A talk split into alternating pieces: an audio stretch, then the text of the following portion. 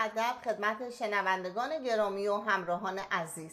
امروز با قسمت چهارم پادکست سرطان پستان در خدمت جناب آقای دکتر فرهاد موسازاده متخصص جراحی عمومی و لاپاراسکوپی و جراح پستان هستیم. در مباحث قبلی جناب آقای دکتر یه توضیح کلی در مورد سرطان پستان داشتن به علائم نشانه ها علل سرطان پستان ارسی انواع سرطان پستان ریس فاکتورها و عوامل مستعد کننده و همچنین پیشگیری از سرطان پستان اشاره کردند. امروز هم با مبحث stage و grade و تفاوت آنها و همچنین روش های تشخیص سرطان پستان در خدمت آقای دکتر و شما شنوندگان عزیز هستیم. جناب آقای دکتر یه سوال پرتکراری که همیشه برای عزیزان ما پیش میاد اینه که stage و grade سرطان چیه و چه تفاوتی با هم دارن. لطف می‌کنین در این مورد توضیح بدید.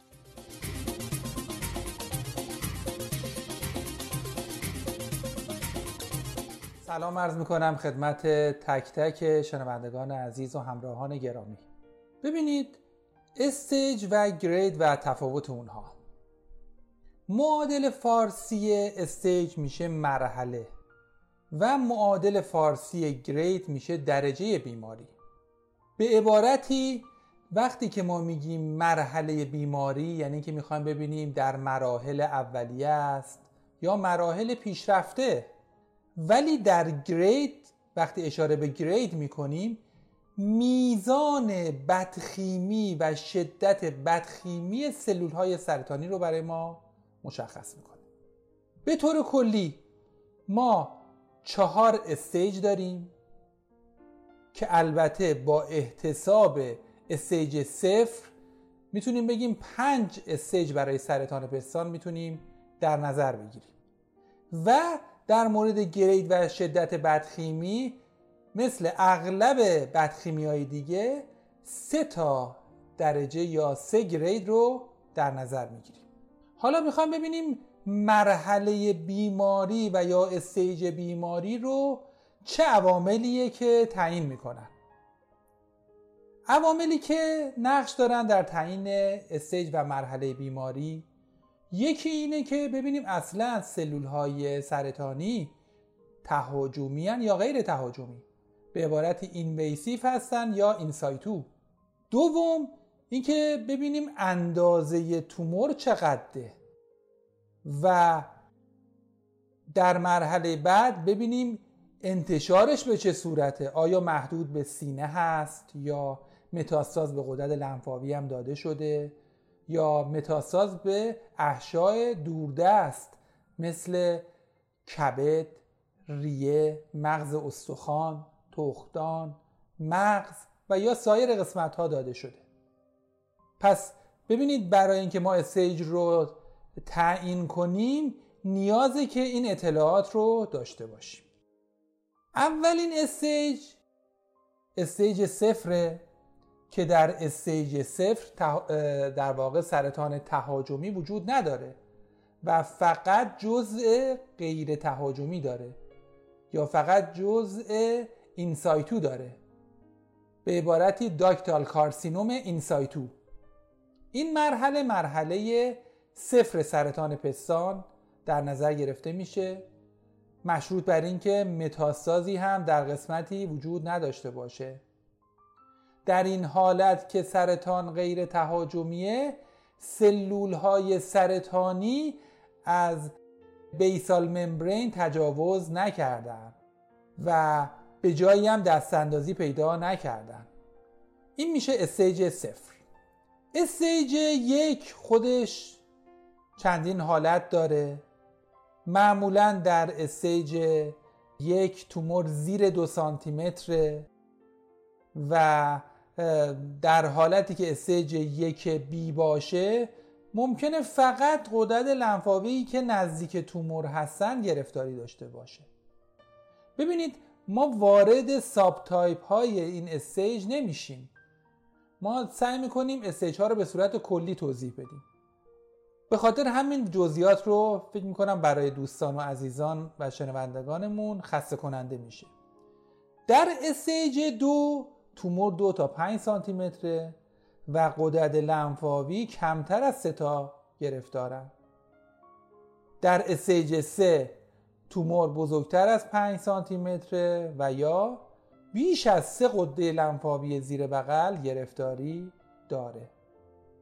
در stage چهار هستش که ما سرطان پستان متاستاتیک داریم. یعنی سلول های سرطانی فراتر از بافت پستان و غدد لنفاوی زیر بغل رفتن و احشاء دوردست مثل کبد، ریه، مغز استخوان و یا مغز را گرفتار کردن.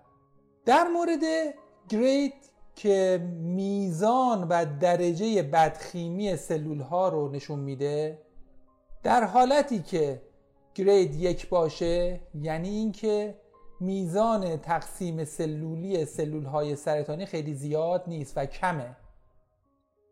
و شدت بدخیمیشون کمه.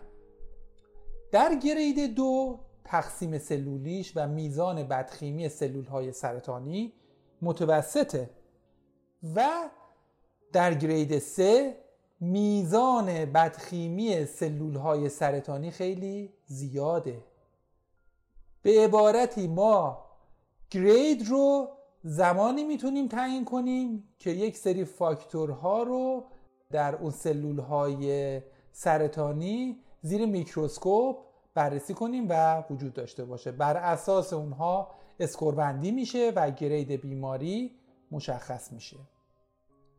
البته به طور کلی بخوایم بگیم مرحله بیماری و یا stage بیماری مهمتر از grade بیماری هست و ما توجهمون عمدتا به stage بیماریه و بیشتر stage بیماریه که پیشاگهی بیمار رو برای ما تعیین می‌کنه. نه اینکه grade نقش نداشته باشه. چرا؟ اونم نقش داره. ولی اگر بخوایم این دوتا رو با هم مقایسه کنیم stage اهمیتش بیشتر از grade ه.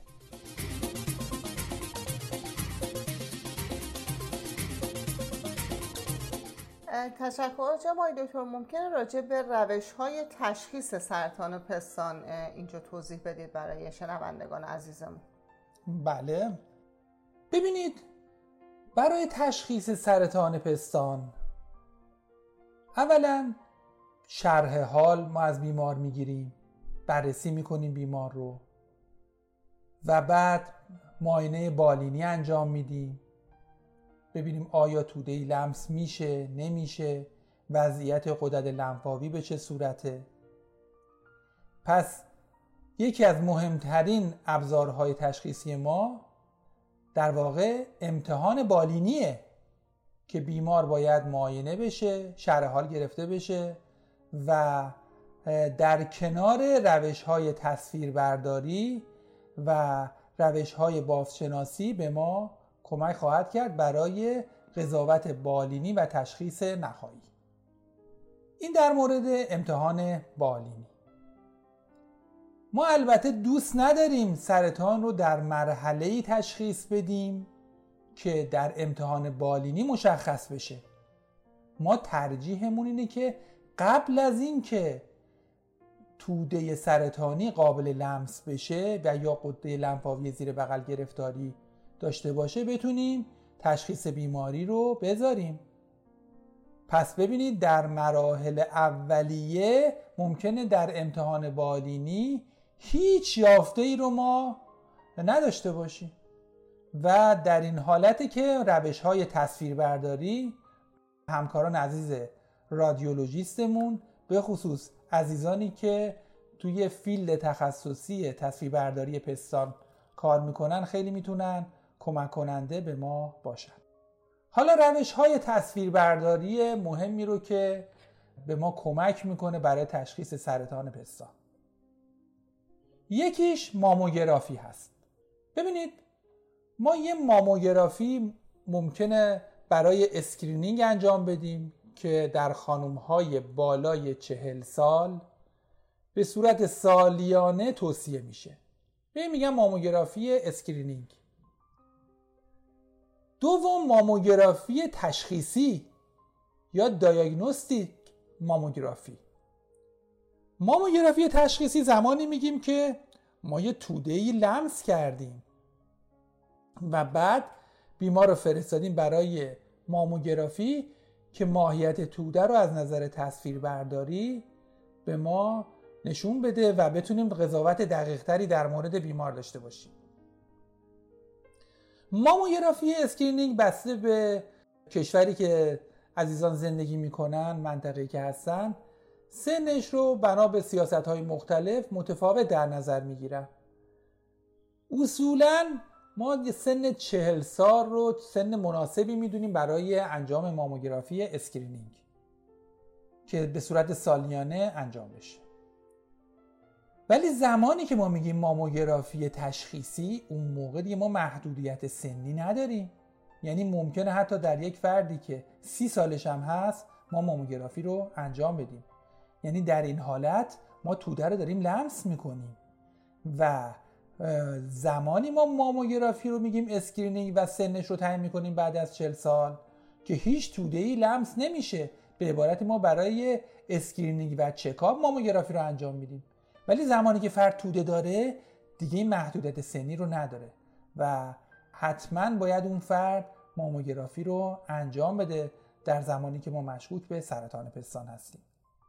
تعدادی از عزیزان میان و میگن که ما سنمون پایینه. آیا دکتر چرا بس باید ماموگرافی انجام بدیم؟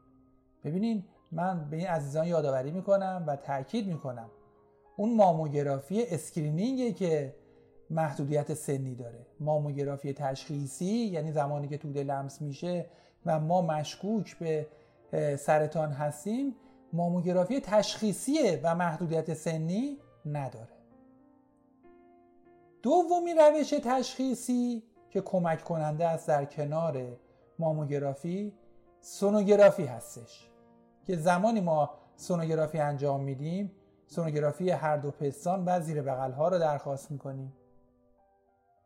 سونوگرافی در کنار ماموگرافی خیلی ابزار کمک کننده ای می‌تونه باشه.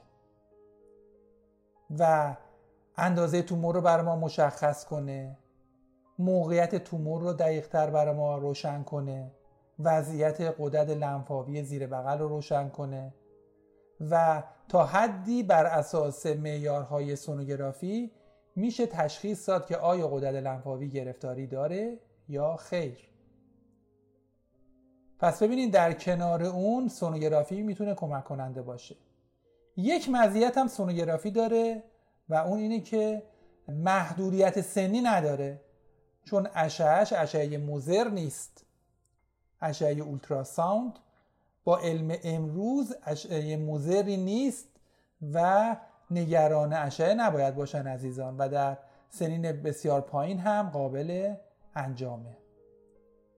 و در مورد سونوگرافی ببینید گهگاه ما نمی‌دونیم این توده واقعا توپره یا کیستیک هست. سونوگرافی می‌تونه توده توپر رو از کیست تشخیص بده.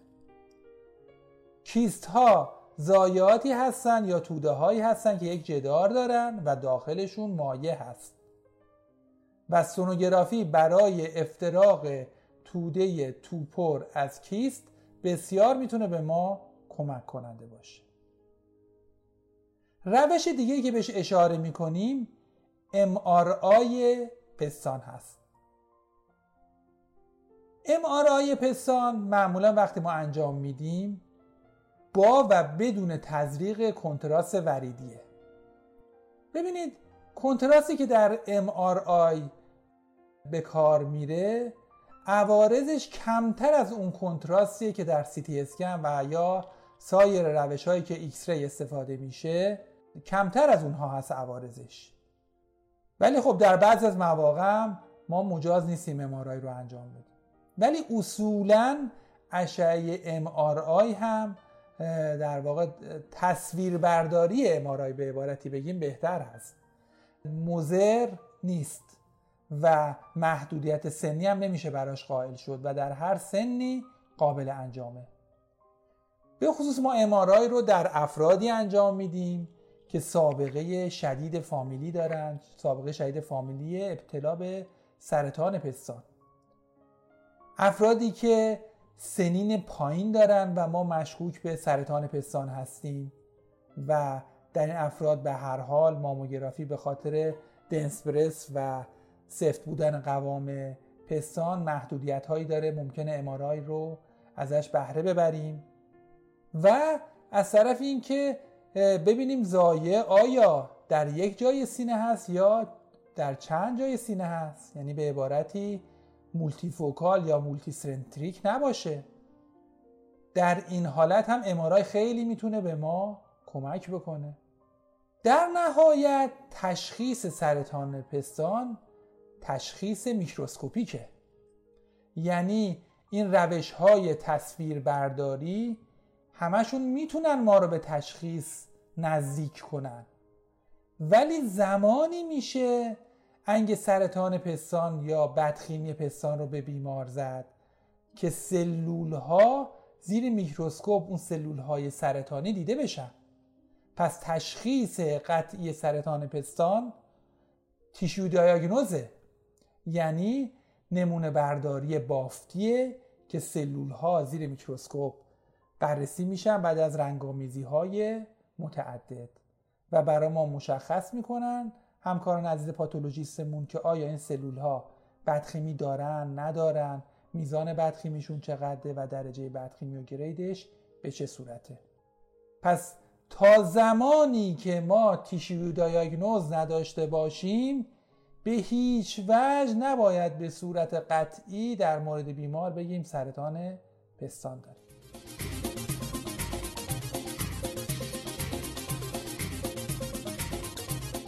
یه نکته که در مورد روش های تصویر برداری اینجا بد نیست یه اشاره بکنیم چون کم و بیش دوستان ممکنه باش برخورده داشته باشن. کرایتریای بایرز هست که بر اساس اون احتمال بدخیمی رو میشه بر اساس اون تصویر برداری حد زد. یه اشاره گذرا می‌کنیم.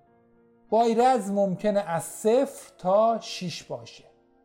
زمانی که میگیم بایرز صفر یعنی اینکه روش های تشخیصی تصویر برداریمون ناقصه و یک روش دیگه باید انجام بشه که بشه اظهار نظر کرد. وقتی میگیم بایرز یک یعنی هیچ زایه‌ای در پستان وجود نداره. وقتی میگیم بایرز دو یعنی یک زایه‌ای در سینه وجود داره که خوشخیمه. زمانی میگیم وایرز سه ممکنه دو تا سه درصد موارد احتمال بدخیمی وجود داشته باشه. در بایرز چهار که البته خودش سه حالت داره. بایرز در واقع چهار آ چهار بی و چهار سی. در بایرز چهار آ ده درصد موارد ممکنه بدخیمی وجود داشته باشه. و همینجور که به بایرز چهار سی که می‌رسه احتمال بدخیمی بیشتر از 50 درصد میشه.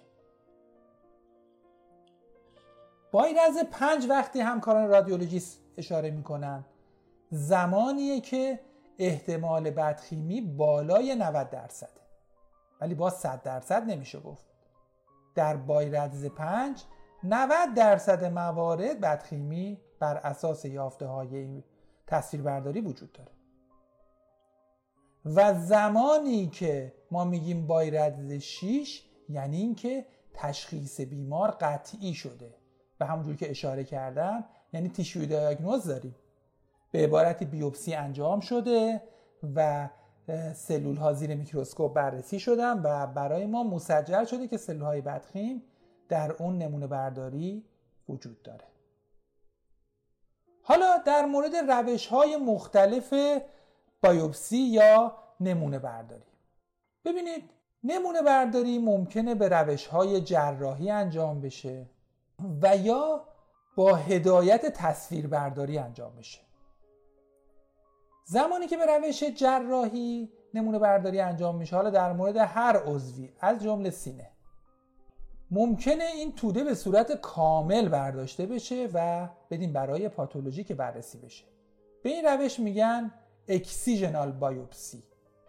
یعنی اکسیزیون کامل تومور یا برداشت کامل تومور انجام میشه.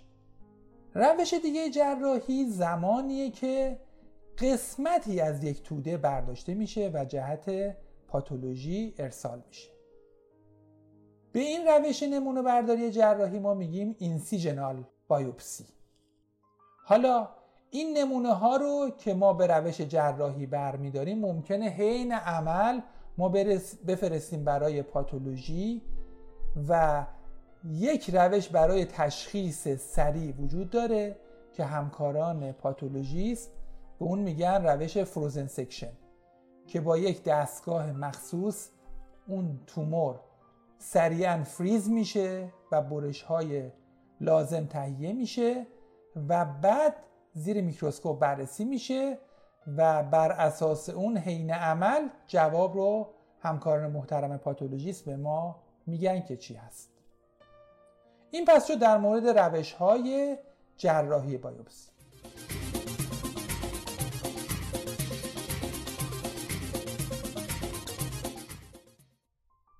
روش هایی که با کمک تصویر برداری انجام میشه. ممکنه با کمک سونوگرافی انجام بشه. یعنی با سونوگرافی اون توده دیده میشه و یک سوزن مخصوص در مرکز اون توده زده میشه و نمونه جهت پاتولوژی ارسال میشه. این حالت رو ما میگیم سونوگایدد بایوپسی. حالت دوم زایاتی که در ماموگرافی دیده میشه. و در سونوگرافی دیده نمیشه. اون موقع اگر با هدایت ماموگرافی نمونه برداری انجام بشه این میشه ماموگایدد بایوپسی یا بیوپسی با هدایت ماموگرافی. در مواردی هستش که زاید نه در سونوگرافی دیده میشه نه در ماموگرافی و صرفا در امارای دیده میشه. اون موقع با هدایت MRI ممکنه بایوپسی انجام بشه. که در این حالت ما بهش میگیم MRI Guided Biopsy. پس ببینید اینها میشه روش های بایوپسی با کمک روش های تصویر برداری حالا همکاران عزیزی که با هدایت تصویر برداری این نمونه برداری رو انجام میدن ممکنه از سرنگ های معمولی استفاده کنن. به عبارتی FNA انجام بدن. Fine Needle Aspiration.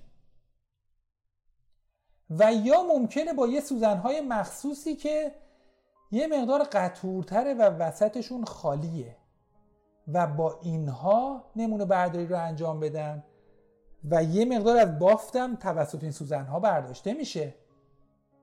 به این سوزنها یا به این روش از نمونه برداری ما میگیم کورنیدل بایوپسی مخفف CNB که ارزش تشخیصی بسیار بالاتری داره نسبت به FNA چون خود بافت هم برداشته میشه.